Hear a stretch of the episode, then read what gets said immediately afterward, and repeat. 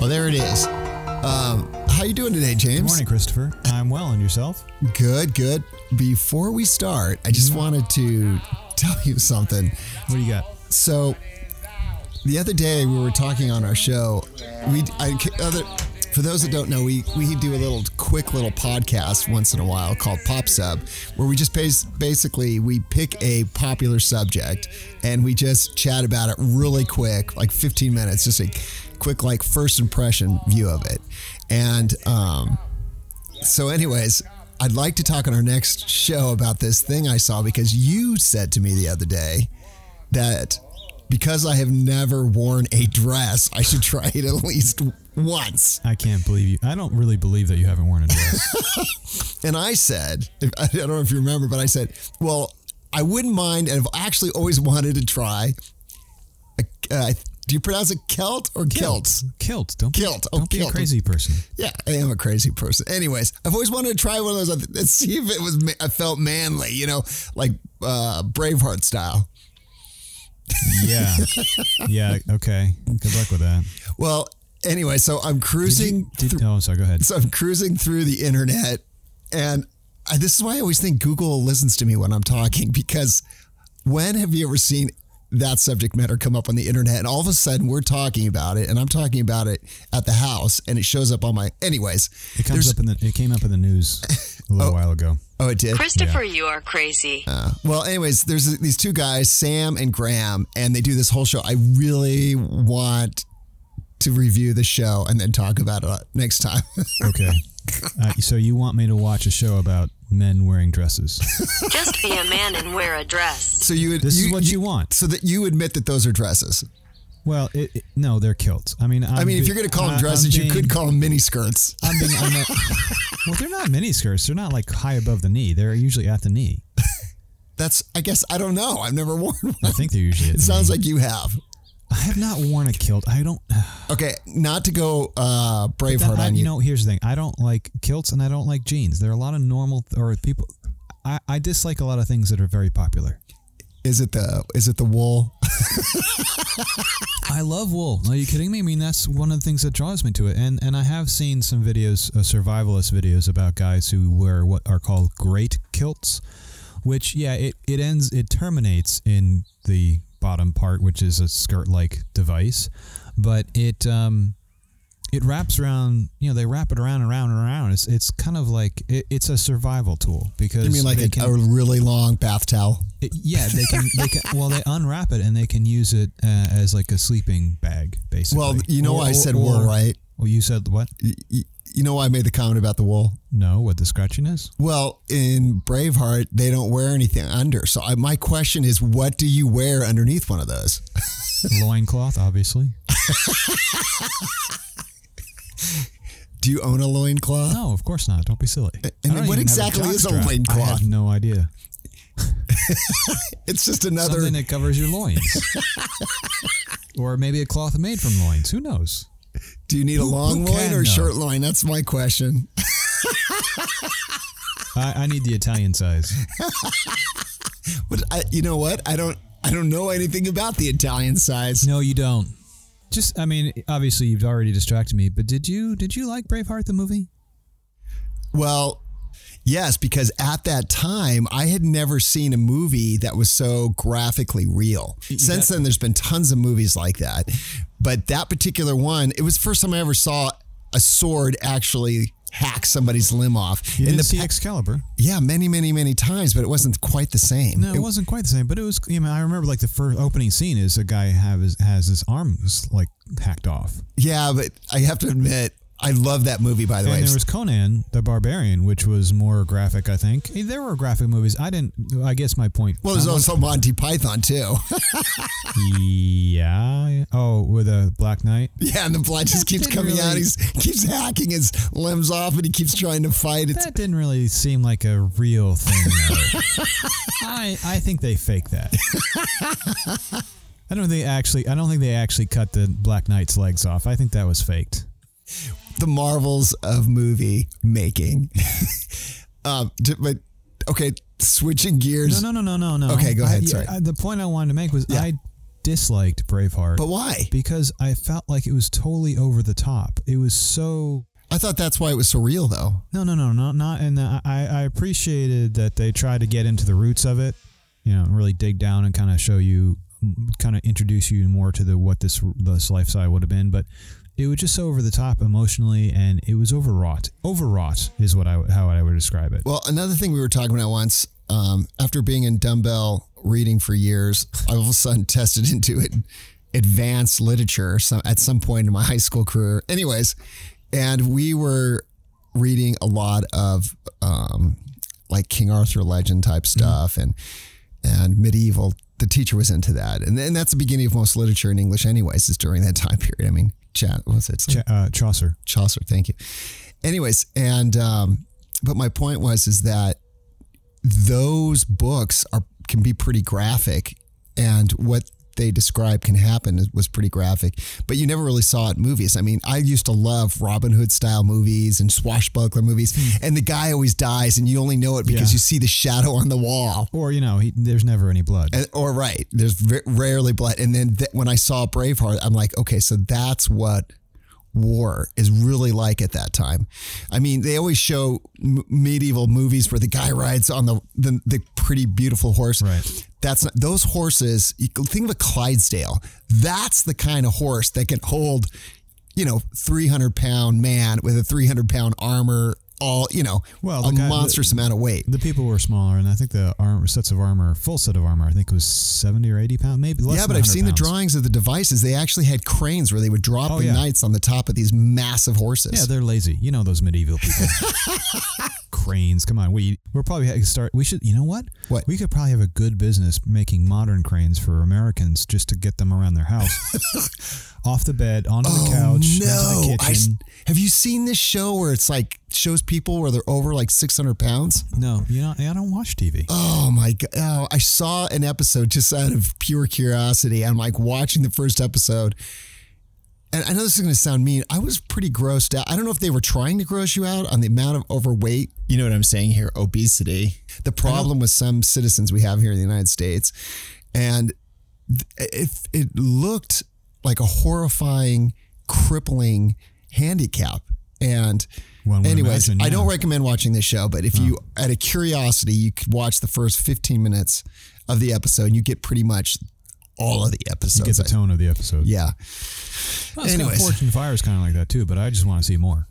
Uh, yeah, I, I think obviously it is a crippling disability to be hugely overweight. They can't even. one- The lady in the first episode, when she cooks dinner, which was crazy, the high calorie she was cooking. Anyways, she had to sit down to cook because her ankles were so in pain from her weight. Her knees and every single joint hurts. She's, so she has to actually sit down to do absolutely everything in the house because she's.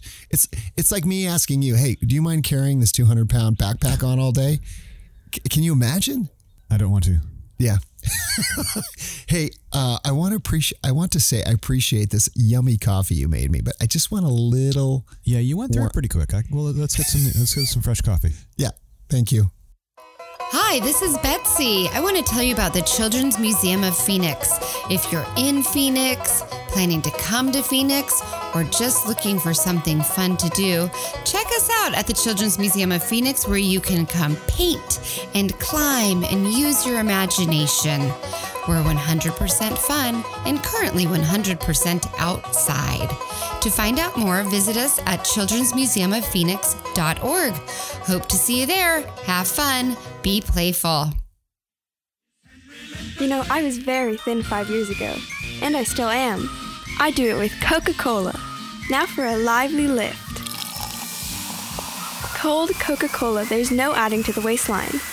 You know, it's about the same amount of calories as a half a grapefruit, especially with this individual sized bottle. Mmm. Coke's a natural, of natural flavors. Only from not too sweet Coca Cola. You know, Coca Cola provides a live energy burst for those in between meal times. A lot of quick energy and a nice, pleasant pause in a busy day. And don't forget, Coca Cola is low in calories. Oh no, I better watch that I don't get too thin.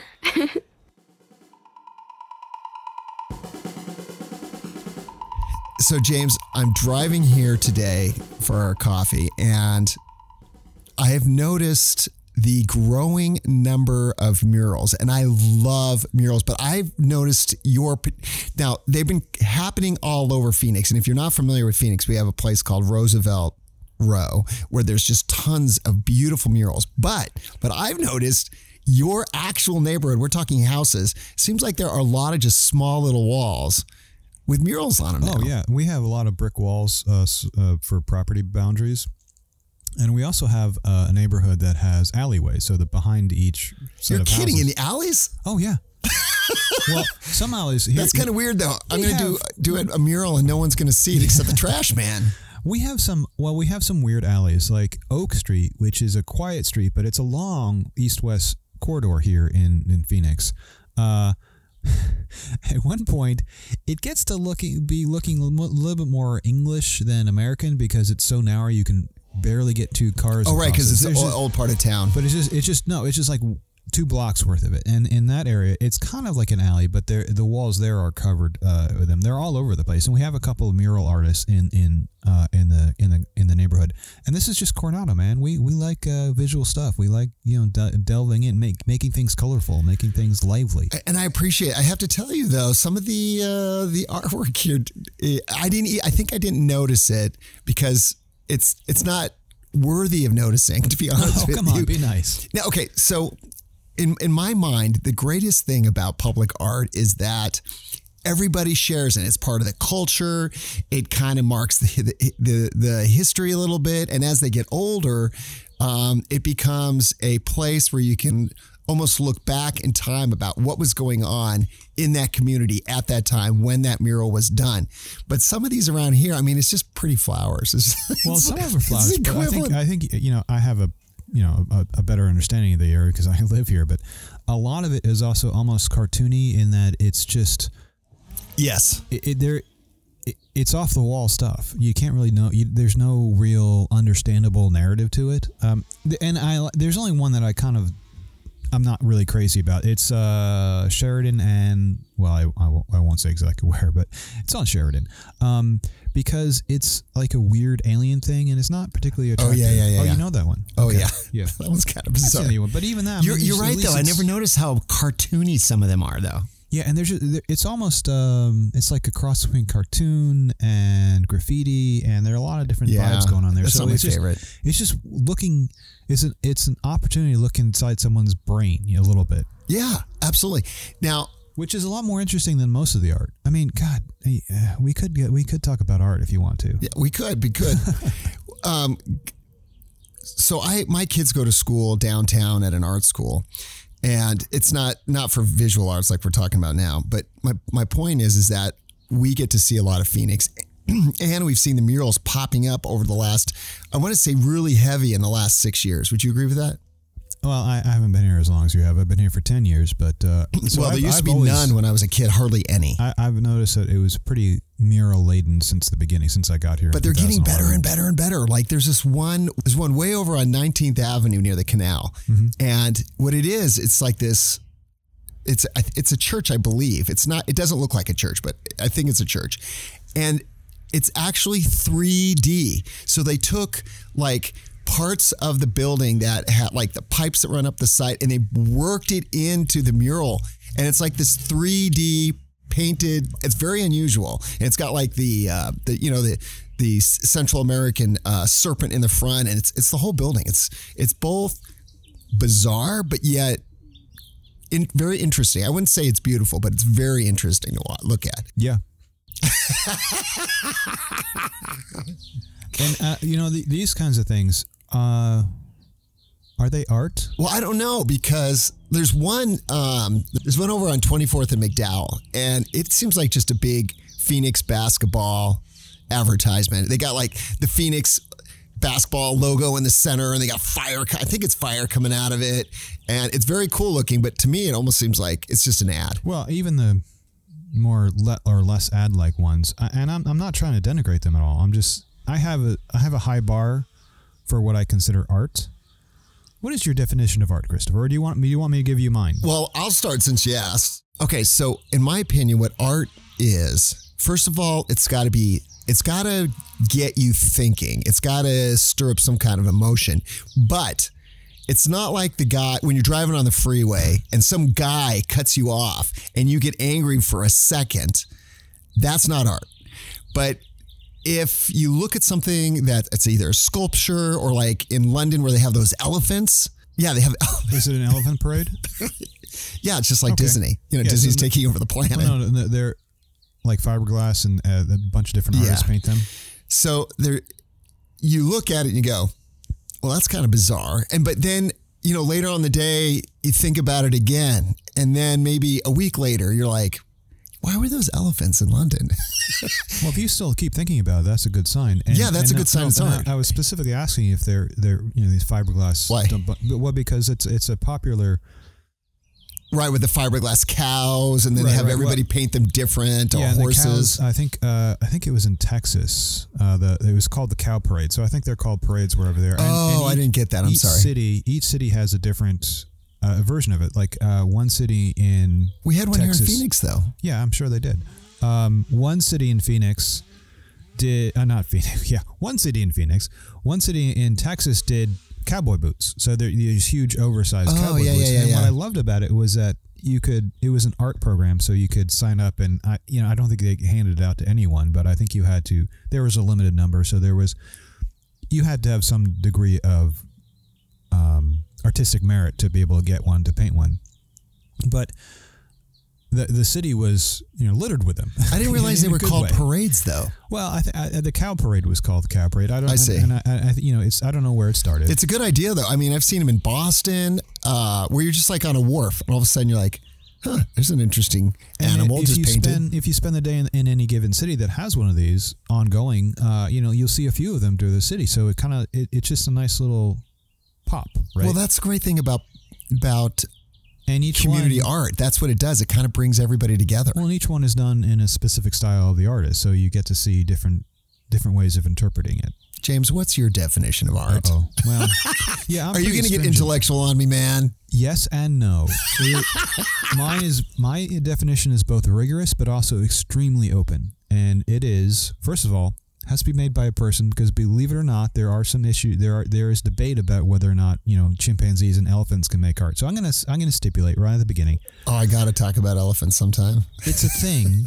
it's art is a thing made by a person that has a high degree of craft in its making and that generates or creates an emotional response in the viewer. Well, that's kind of that's viewer. similar. I shouldn't say viewer because that that seems like it's it's pinholing it to, To visual. just yeah to visual, which it's completely not. I love textile exhibits. That's kind of like painting with with fabric. But the point is very specifically not specific at the end there because if you do anything really really well, you know, something imbued with craft, that that in itself, craft in itself is is a wonderful thing that shouldn't be discounted. And it's one of the things that annoys me is that people call things art if they're just really well crafted because they want to they want to make it sound better than you know they really want to put it on a pedestal. It's not. So you're there's, you're saying there's a difference between high craftsmanship, which might be an artisan, but not necessarily a piece of art. Right, right. Most art, almost all art, has to have a high degree of craft, but not all great craft has to be art. Yes. Because- oh my gosh, I totally agree with that. I, so I love it when you go to like the MOCA over there in um, in LA, and they have like pieces of furniture there that are obviously pieces of art that you could sit on. They're pieces of art. They're not. Even if the guy made a hundred of them or a thousand of them, uh, does that make it art? Well, no, not Like, necessarily. uh, Andy it Warhol to- style? it has to have an emotional response to it, like a significant emotional response. And it doesn't have to be necessarily this specifically intended. Like you don't have to create. I'm going to make this painting to make people feel the beauty of a sunset on a winter day. You know, it doesn't have to be really specific, but as long as you have the idea of trying to create some kind of emotional reaction. And the problem with visual arts, especially or most arts, is that when you're doing it, when you're expressing it, you may have an idea of what you want to express, but you can't express it verbally Otherwise, it's writing, which is another art form. So that's why, it's like take painting for instance. Uh, you you may want to have an emotional response from that painting, but you can't verbalize it, so you can't really explain what you're talking about. And so, and that can also be different for different people how they how they how they respond to it emotionally. But it has to have you know a pretty significant emotional impact. It can't just be, oh, gr- oh that's gross or oh that's kind of silly or whatever. You know, it has to have something some gravitas to it. Yeah, yeah, yeah. No, I, I agree. The, um, Though to Yes. cut you off, uh, it doesn't. Art doesn't have to have gravitas. One of the one one field of art that I think is wildly underappreciated for being an art form is comedy. I think comedy. Think about how you respond to comedy. If you if you're a joke that you really like that you respond to, you laugh. You you have an uncontrollable response to by laughing, and that is a strong emotional response. Um, you were talking about visual art. Um, I love exhibits. Uh, I think they're usually called like living exhibits or um, altering exhibits. And the art piece that I went to see was um, at a junior college I was attending years ago called El Camino College in Torrance, California. And in there was an upside down, huge, massively big, we're talking the size of like two cars, upside down ice pyramid. And in the pyramid were frozen pebbles. Now, that hung from the ceiling upside down. And then below it, there was just a square that captured the melting water. And then I don't know if you played pickup sticks when you were a kid, but basically it was like all these sticks and they were all probably about eight to 10 feet long and they were kind of maybe longer, 12 feet long. And they were kind of just going all different directions. And so here was the experience. You walk outside, you, you, you're outside and you walk in and immediately it's cold. So you feel the temperature change. Then your eyes see this, this piece of art and then your ears hear the dropping of the water. And then once in a while, a pebble drops and it chaotically bounces around the sticks and it makes almost like a wood chime music. And so you feel it, you see it, and you hear it. it. It hits three senses. All I needed to do was lick the ice, and I could have been like all my senses. Did you lick the ice? I did not. It was too high. Oh, that's too bad. If it was taste, it would have been funny if they would have flavored it with like blueberry Kool Aid. so that that probably um, ignore, trying to ignore the blueberry part of it sounds like what we call installation art, uh, and it sounds like a, a, a better installation of installation art because installation art is usually pretty droll. oh, you don't like it? No, I, I said installation art typically is pretty droll because it's so preconceived. It's so But this one was so cool. Is that it, what was Yeah, neat no, is I that that one changes well, every time you see it well, slightly. Also, it, all, it, it creates an environment. It creates a complete environment. And I'm, I'm thinking, uh, so I don't have a lot of tolerance for things like that. But I, you know, without seeing it, I don't know if it sound you made it sound evocative. it was really cool. I let's just say this. Do you know the artist? the reason I consider it art is I saw that when I was 18. Think about all those years ago, and I still think about it. I mean, it, there was that kind of a piece. Uh, I'm sorry, just really quickly. Have you been into the museum here at Phoenix where they have that exhibit with the little lights, so it looks like there's fireflies, and then because the way the mirrors are set up, it looks like an infinite amount of fireflies, and you walk through kind of this this boxy form. Have you seen that I don't think so. But then I don't go to see art. Oh, why not? Uh, 'cause I'm too lazy. No, it can't be laziness, really. The art has to come to me. I used to be a gallery owner, bro. Yeah, I know. I, ma- I, I make it come to me. Yeah, well, so I was going to say, as far as do you, remember the artist who did that installation of the, the ice the ice? No, I was just a stupid kid. I all I did, that's I went there, and I, let's just say this: I loved it so much. I went back the next day Mm-hmm. to see how far the progress of the ice had made, and that itself was really neat because now we're getting to a wider span of the pyramid. So now the rocks are falling really Mm-hmm. Oh, wow. quick, and so the exhibit changed from one day to the next day. It, it was an amazing exhibit. Yeah, I can see that. I, you know, I had a similar uh, experience when I was in college uh, with an artist named James Turrell, and he is he is very much of a similar ilk, and he has installation pieces. But he goes he he he creates environments. You know, this particular one that I that I, I went into, I didn't really know anything about it before I went into it, but it was just a dark room in the basement. It was a large room, some- probably at least 20 feet by 20 feet.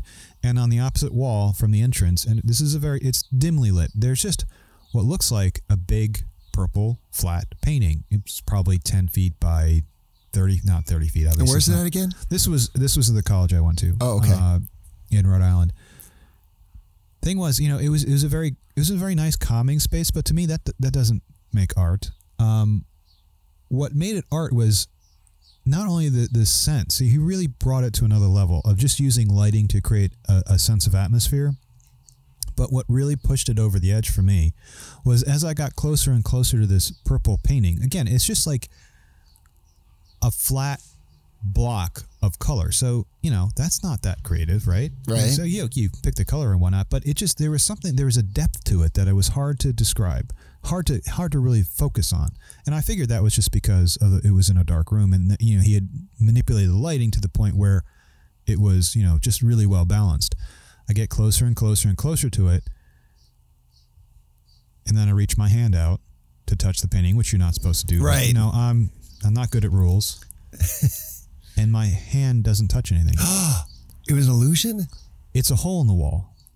This is a, it's a rectilinear hole in the wall that if you just look at it from the outside looks like a flat plane of purple, but it's backlit in such a way that it looks like a flat plane, but it's not. And so I stick my head back there, and I can see the lights and I can see something. But you wanted to learn how it all worked. but that that's the moment of you know reaching your hand out, and it you know going into another plane of existence. Well, that's funny you said you wanted to touch it because uh, you're not allowed to touch things at museums for for a thousand reasons. But when you do your own pieces of work, so once upon a time I used to paint a lot, and obviously you're a painter. People would say to me, "Can I touch it?" And my answer consistently always, "Absolutely! I want you to touch. I want you to feel." I took time to put texture on that canvas to create a visual illusion, but I love to touch everything. So I'm sure that could we make a list of things you love to touch? uh, not on this broadcast, but I love to touch my own paintings and feel like so. Say I'm doing an ocean because I'm not that great of an artist. I just do sceneries, and I'm doing an ocean in a wave. I love to feel the white that I put on the canvas. You can't see me on the on the audio, but my hand is in the air, pretending like I'm touching the. Because when I paint. I, I also try to make the can the, the the actual paint feel like a solid form of what that wave would be like. And so uh, when people want to touch it, I'm like, yeah, do it. yeah, now I want to make clear. I don't generally go around touching things, but there was something about this particular piece that kind of drew me into it, and and it reminds me of another story when I was in college. Um, one of the curators curators of the museum, and this is the Rhode Island School of Design Museum, so it's pretty much a world class museum in and of itself. Uh, the curator, one of the curators, curators was talking to one of the classes I was in, and she was talking about uh, uh, an artist that they, they have a piece in their permanent collection which is not on display because you go in a museum they have a permanent collection. Uh, well they have they have lots of stuff that is not on display. They have more stuff in storage than, than actually on display. So they were talking about uh, this one artist made a book which is not uncommon. Artists do that uh, and and the curator was- was talking to the artist about it one day and says, "Do you do you want us to put this out so people can leaf through it and you know really experience the book?" And he's like, "No, I don't want them to touch it uh, because that will degrade it. You know, the oils in their hands will right, right, will like start- museums. and I was so disgusted by that on several levels. First of all, what what's the point of making it if if you don't want anyone to see it? And secondly, why do you think you're that important that your art has to last? That your art has to last forever? I mean, first of all, it doesn't. And you know, art is in my mind is more ephemeral. Well, it's you always think I always think it interesting when you go to like bronze sculptures and you see the one shiny spot what everybody wanted to touch Yeah. because that becomes almost part of the piece. That part of the artwork was so important that people felt the need to touch and that particular spot, which sounds provocative itself, but um, well, once again, this this is why I think public art is so cool because it brings communities together. And when you touch something, I'm thinking, wow, I wonder how many people must have touched that in order to wear that down to a shiny spot. Um, it it it kind of creates a a place where you have now a common bond with everybody in the area. Right. It creates it creates a nexus for the culture. I, and that's and that's what's so great about public art. And I keep pushing the public art thing because of the murals.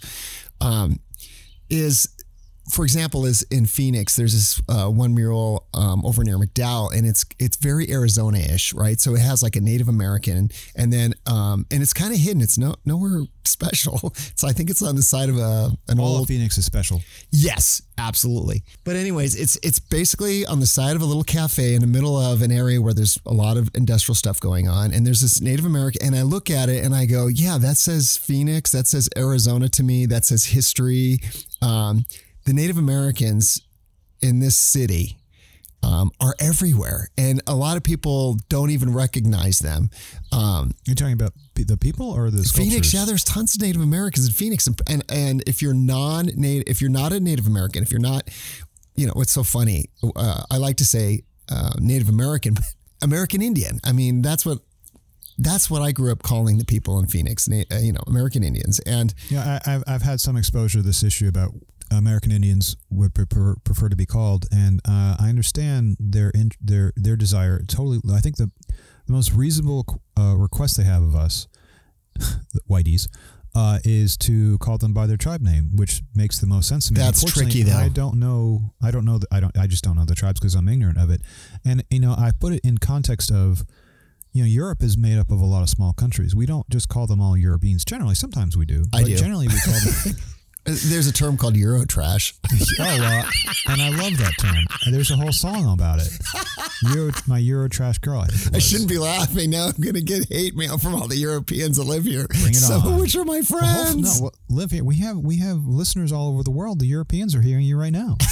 um, in Europe. But you can't call Native Americans or American Indians by their tribe because it's just like anything else. You might get it wrong well, no, because I, I it's but hard. Once once you know, oh yeah, mean, once we- you know. Oh, absolutely. Once you know, for example, there's a lot of Navajo that live here in Phoenix. So, uh, but another problem is because the tribes now are starting to intermix, especially in Metro Phoenix area. So you might get somebody that's um, maybe half Apache or half Mojave or half um, Yeah, no, the it's- uh, Colorado River tribe is Okay, specifically okay, what I'm well, talking about, fine, but, uh, and and they all mix. So then then what do you say? They're just Americans Well, I'm that there's- happen to have ancestry that went back well, I'm just saying once you, thousand once you, plus years. Yeah, but that's individual people. If you're talking about the culture or a center or something like that. Any- Anyway, I think we're getting off topic. But anyways, going back to the uh, artwork, it's kind of cool, and I love all the artwork here in Phoenix that kind of talks about uh, what our history is here. For example, is a lot of the murals are very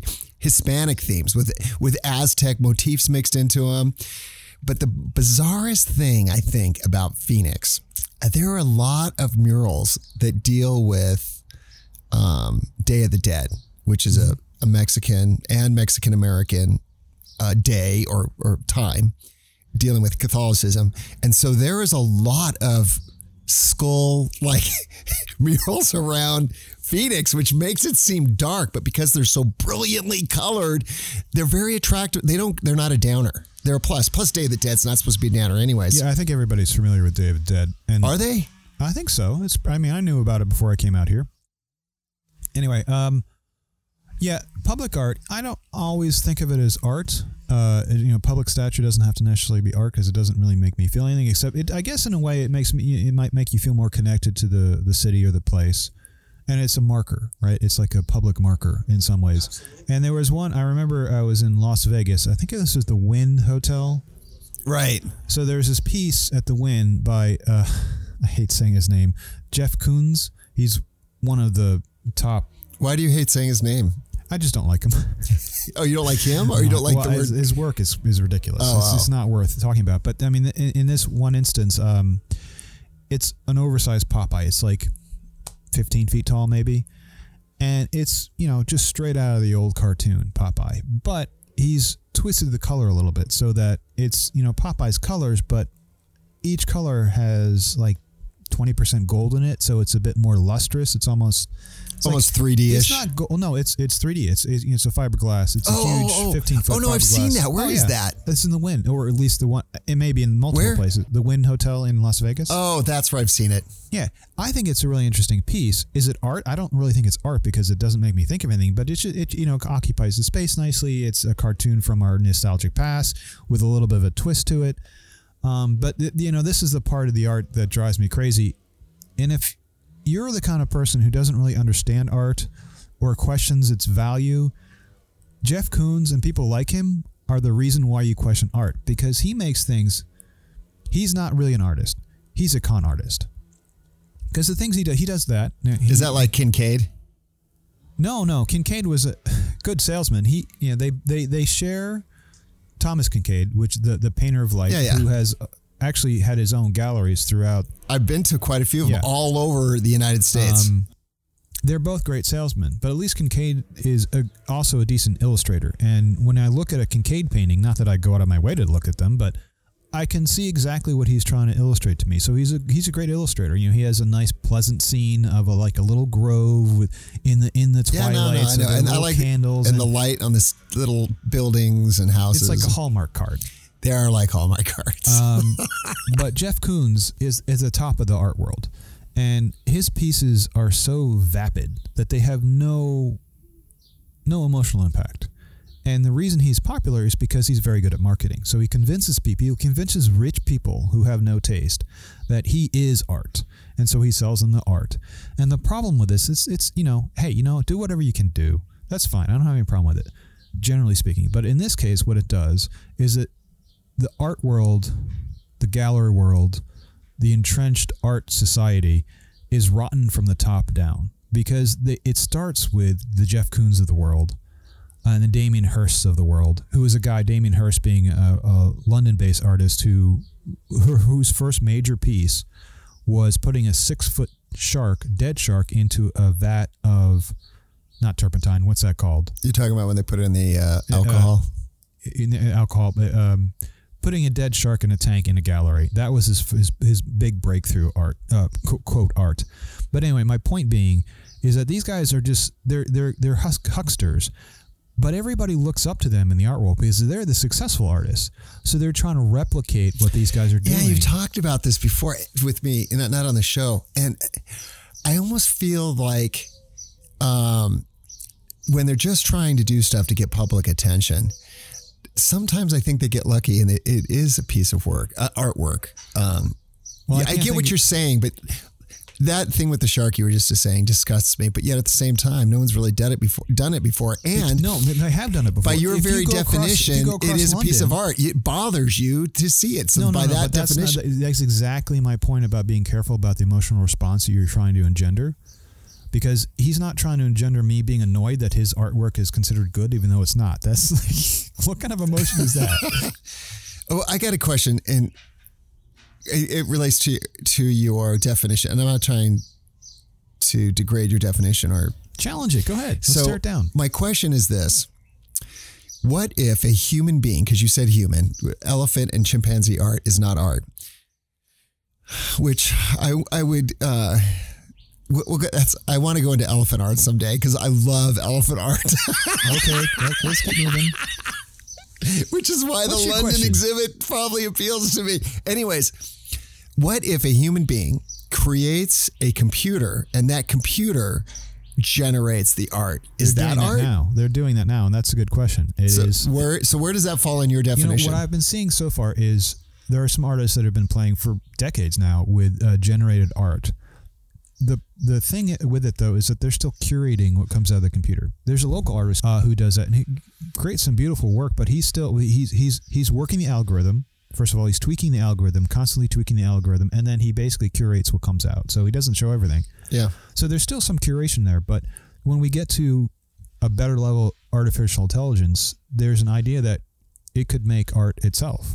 And I, I don't know what to do with Uh, that. well, well, here's an example. Is so um, years ago, it still might be there. Uh, it's a muse- L.A. Museum Art Museum, which is next to the La Brea Tar Pits. They used to have for years, like I think it, probably two dozen, maybe three dozen televisions, and they put them all together. And those televisions made like an American flag, and the flag was waving, and then they would do the skies, and that was like tech art, right? Yep. Well, What would you call it? Well, it's not. A, Oh, you call could it installation be art. It could be art but if if it rises to a level of you know having a genuine emotional response to it, or it could just be a, a craft, right? Because you're taking different e- elements and expertly welding them together into uh, you know an expertly crafted thing. Well, so then I get into like computer art where you have computers. I remember years ago, uh, they were starting these programs where they had computers generating its own music. So there's certain rules in Western music that generally apply to most music that we listen to. So you put in those rules and then you put in a randomizer and out comes this music. And, um, and I- they've started experimenting, believe it or not, lightly 50s, heavily in the 60s, more in the 70s, and it kind of disappeared. And then it re- resurfaces from time to time. And I I've heard these pieces created by computers before, and I'm like, yeah, that's pretty good. I wouldn't I wouldn't listen to it over and over again, but you know, sounds like music. Yeah. but I would never say, wow, that's that is a piece of art. There's a lot of music in the world, but it's not all art. Yeah, and I'm saying is I have not yet heard uh, heard anything generated by a computer that, like you said, stirs up any emotion with some memories and some some like personal connection. And maybe it's just because I haven't heard enough of it, but that's how I kind of feel about computer art. It it I feel like the person that that uses a computer as a tool can create art pieces, but not necessarily a computer Well. I, I think that gets into a larger conversation about consciousness and can you replicate consciousness. But uh, I think you take a little bit of a break here. yeah. We'll come right back to this, so I promise. So I just really want to quickly tell you about a product that I use at my house. It's it's called Perfection Floor Tile. It's a do-it-yourself product, so it's great right now because you can do it at your own home at your own time. You don't have to wait for a contractor. It just kind of locks together. It's this beautiful square vinyl tile, and what's great about it, it's a little bit softer than most tiles, so it's really great on your feet, especially if you're a guy like me who sits on the phone at work all day or in his home office pacing back and forth. Um, you can find it all kinds of places. It's available at hardware stores and home improvement stores. It's Perfection Floor Tile. Go ahead and check it out. It's absolutely beautiful.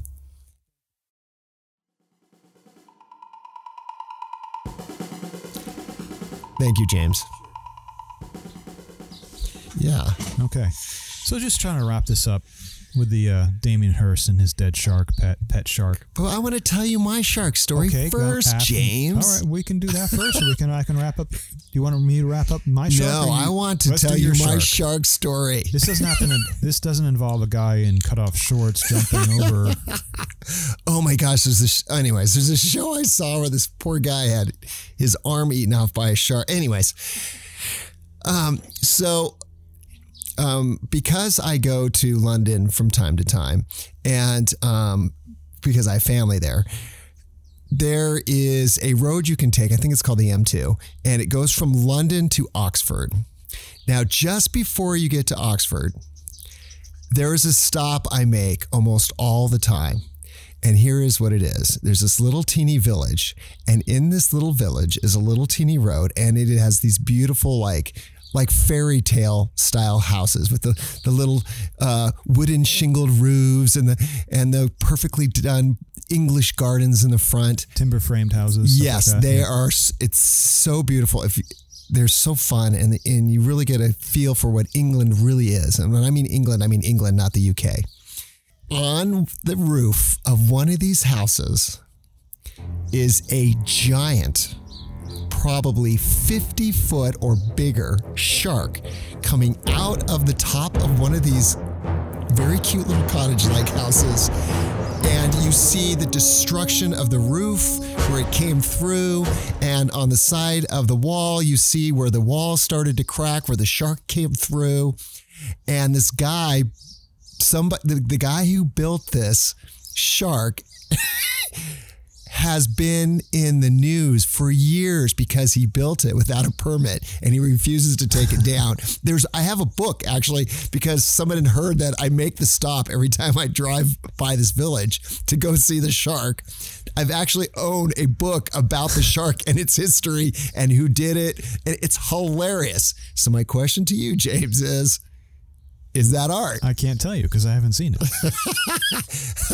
based on what I said? It could be, but like I said, it's all in the experience, and without experiencing, I can't give you know I can't give you a valid response. Oh, I Sorry. find it humorous because first of all, this is not like a English town near the water. Okay, if it was near the water, I go, oh, I get it, but it's not. It's like it's in the middle of a big, huge farm style, like you typically see Stonewall farming community out in the middle of nowhere, and then you I have mean, this giant shark. If it's the kind of thing where you go and see it year after year, and every time you laugh at it, that is clearly art. that is, you know, this That's my favorite art. My art that makes me laugh is my favorite art. Not uh, the, art that makes you cry is supposed to be the best art. I don't like to cry, James. Well, what, do you, what do you think is the best art form? what do you mean by art form? Like sculpture versus painting? versus- Painting, sculpture, film, comedy, cuisine. Can I be honest with you? Mm-hmm. Um, I really enjoy art with sharks, especially if it involves Fonzie and water skis. No, that's fair. James, so tell me more about this uh, shark. I, it sounds like you have a lot of emotion tied to it. It's not. It's not. It's, it's it's judgment. It's not. I don't know if that's really. I mean, I guess that's emotional, but it's again that was Damien Hirst, and I got the had the luck of being able to see it pretty much when it was new. I was there in '92, and I think that's about when it was created. So it's it's a, shark in a tank of formaldehyde, dead shark in a tank of formaldehyde, and and one of the things is yes, this is an interesting thing. And a hundred years before that, if you'd gone across town to the Natural History Museum, this would have been you know a crowd pleaser. Crowds would have come from all across Europe to see it, and that's kind of my point.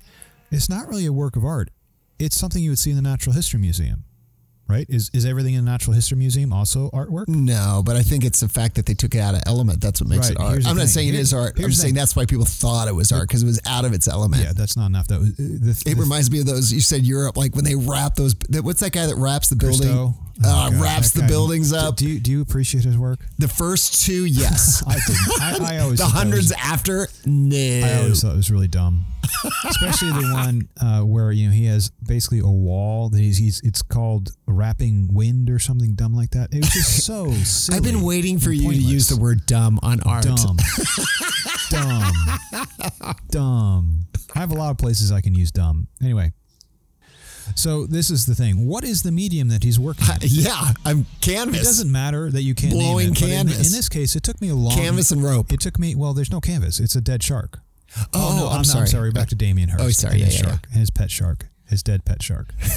um, I, I think I should. I, I'm gonna tweet. Is that that shark still around? Can we still go look at it all these Yes years later? no. Is it like decaying? Can you? Is it? Is it Here's- like well, falling here's apart? The thing. He did such a bad job of the orig- of the initial installation that it did start to decay, and then the gallery apparently he blames the gallery, but uh, you know what? Whatever. It has to. They, they tried cleaning it out and it didn't work, so it did eventually decay. And so they took the skin and they wrapped it over uh, an armature of some kind. So and he looked at it after the gallery did. The gallery did this, not the artist. So who's making the work? uh, and he's like, well, it just doesn't look as scary. So when it was eventually sold years later for untold millions of dollars, million, I'm sorry, pounds, because it's in London. Uh, he, I, don't, I, yeah, they actually redid it. They remade it. He remade it with a new shark. That's so it's not funny. the original shark. It's, hey, a, it's I don't want shark. You said something in passing, and I have a friend who does historical art um, restoration. Yeah. And she is uh, in charge of several galleries throughout uh, the UK. And one of them happens to be in Oxford. One of them happens to be in Oxford. Anyways, um, that's almost an artisan in itself. Oh, it's a craft. And so Well, there might be an art to it. I don't know. well, you may- okay, so fair. Either way, I just don't want to. Those people that do that, like the whoever had to try to fix that shark exhibit, I think, my God, I'm glad the gal that I know didn't have to deal with a dead Well, I don't think carcass. she wouldn't She's usually doing because she- paint. why in the world would she? This is not something for an art historian or art, or conservist, conservist to, to deal with. It- Yeah. it- you, you call animal control. All right, now here's something I got to ask you too, because I got kind of a funny thing about this. So obviously, there's pieces of art all over Greece that have nudes. All right. Yeah. and and I appreciate that. But what about now when people start doing um, like the giant, if- I may say the word, the giant virgi- vagina? You know, I've seen it's like been a trend now for twenty years. Whenever you happen to be a woman artist, you are obligated oh, to do some That kind of a piece that has a giant That is not vagina. even remotely true. I don't um, know where you're Name of name or think of a famous, well-known female artist that has not done the vagina. Okay, Women don't do art. You know that. Have you not seen the art world? The top artists are all male. which is why they need to do the vagina. It's like not- I need. it's like your shark nonsense. thing. I need to be recognized. I'm a talented. I'm a talented female. I'm a talented artist. I have a lot of skill. I do really great work, and the only way I can get started is if I do a giant vagina. So you, when you when you look at O'Keeffe's work, when you look at her paintings, all you see is vagina Um. because they're flowers and they're valleys and they're carcass uh, or not carcasses. They're, they're skulls. There's no vaginas in there. Okay. So you got me right on one. Whatever. Am I getting? Are we getting a hate mail? Hate mail for my vagina comment? well, you're getting it now. Well, I got. I got to think. I'm completely pushing back on this. I think you're once upon a full of it. time, so I think in the 70s, doing phallic thing was like a thing. You know, it's always a thing, Christopher. It's don't- Yes, it is. No. Just because something is long and obscure does not necessarily mean it's phallic. Now, No, no. some pieces I- are I- I purposely actually done to be phallic. Listened but to a podcast about this a few weeks ago, and it was no, Really? I think it was a TikTok. you actually. listened to a podcast about I no, it wasn't. A, it, was a, it was a subject. It was like penises. It's like listening to I said it, the P word. I said the V word and the P word all within a few minutes. This is why it takes us an hour to get through it, Chris. Because I still haven't finished the Damien Hirst story. oh, I'm so sorry. I think we should just call it quits now because there's just nothing we can do to follow up on that. All right. Hey, James, I do want to hear the rest of your story, but I am out of coffee. Do you want to finish? I think I, I'm done. Hey, uh, I want to just say thanks for having me over again. I would say you're welcome, but I'm a little annoyed at you now. I think you need to take your vaginas and your penises and go home. Thanks, anyways, Shut James. up and go. All right. Bye bye. If you'd like to contact Heatstroke, go to heatstrokepodcast.com.